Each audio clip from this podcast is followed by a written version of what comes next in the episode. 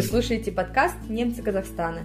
И у нас в гостях координатор клуба немецкой молодежи города Алматы Ева Шперлин.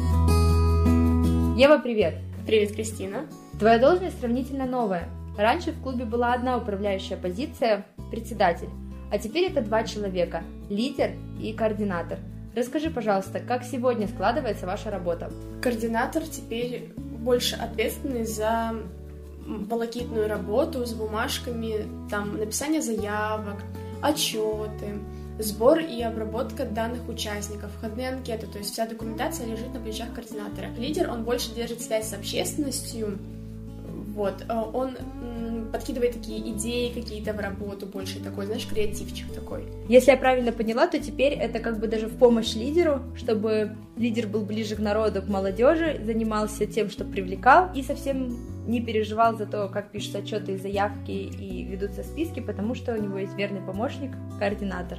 Знаешь, ты права. Мне кажется, сейчас намного легче работать в тандеме с вот не с лидером.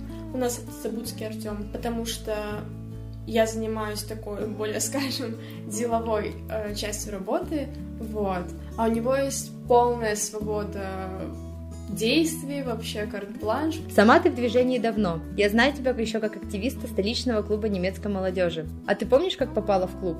Моя мама знала о движении немцев в столице, и тогда проходила региональная площадка лингвистическая. Вот, там были ребята с Кокчетау, помню, с Нурсултана.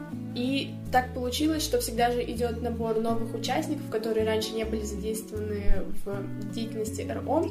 И я попала в это число по счастливой случайности. И я поехала туда, я вообще никого не знаю, мне было 14 лет. И получилось так, что я забыла дома свой телефон. У меня не было связи с мамой и с подружками. На самом деле мне очень понравилось, и потом у нас вот с участниками этого проекта сформировался такой костяк, а потом мы уже начали активно ходить в общество, делать какие-то новые штуки, проводить мероприятия, активно везде участвовать. До сих пор с ребятами общаюсь. Что, по твоему мнению, является главным при работе с молодежью? На что стоит сделать акцент, чтобы росла их заинтересованность в общественной деятельности? Знаешь, мне кажется, нет чего-то главного, и тут правило номер один — это вот именно чтобы у человека внутри как-то зацепило, загорелось, а дальше оно само пойдет. Единственное, что я могу сказать, это вот ну, при работе в обществе, в клубе, необходимо постоянно менять форматы работы, потому что если это что-то из раз в раз повторяющееся, ну, это может либо надоесть, либо как-то наскучить, вот. Я не говорю про что-то прям кардинальные какие-то изменения, но даже если вы, допустим, поменяете человека, который будет вести мероприятие, это уже будет намного интереснее, потому что у каждого человека своя изюминка. Ты упомянула то, чтобы вот они загорелись, зажглись, их зацепило.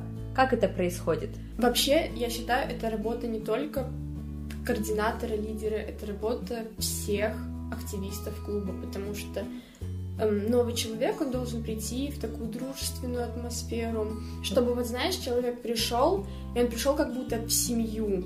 Вот его точно так же тепло приняли, и он нашел свое место вот в этом коллективе. Недавно ты координировала работу Республиканского подросткового лингвистического лагеря Югентрев 2022, который проходил в Алматы. И, насколько я знаю, это твой первый крупный республиканский проект. Что бы ты отметила по итогу работы? Проект подобный с такой возрастной категории реализуется впервые. И вот знаешь, особенностью этого проекта было то, что персонал совершенно был новый. Начиная с координатора фонда, заканчивая там вожатыми, преподавателями, методист, директор, то есть все абсолютно. Они настолько ответственные, замотивированные, заряженные, все, то есть просто нереально. Я очень всех их люблю, всем благодарна за такую работу проделанную. Это просто было что-то с чем-то. И дети очень остались довольными. Передаю всем привет, кто дослушал до конца. Я рада буду видеть вас на совместных проектах, в частности, в клубе немецкой молодежи города Алматы. Спасибо большое за интересную беседу.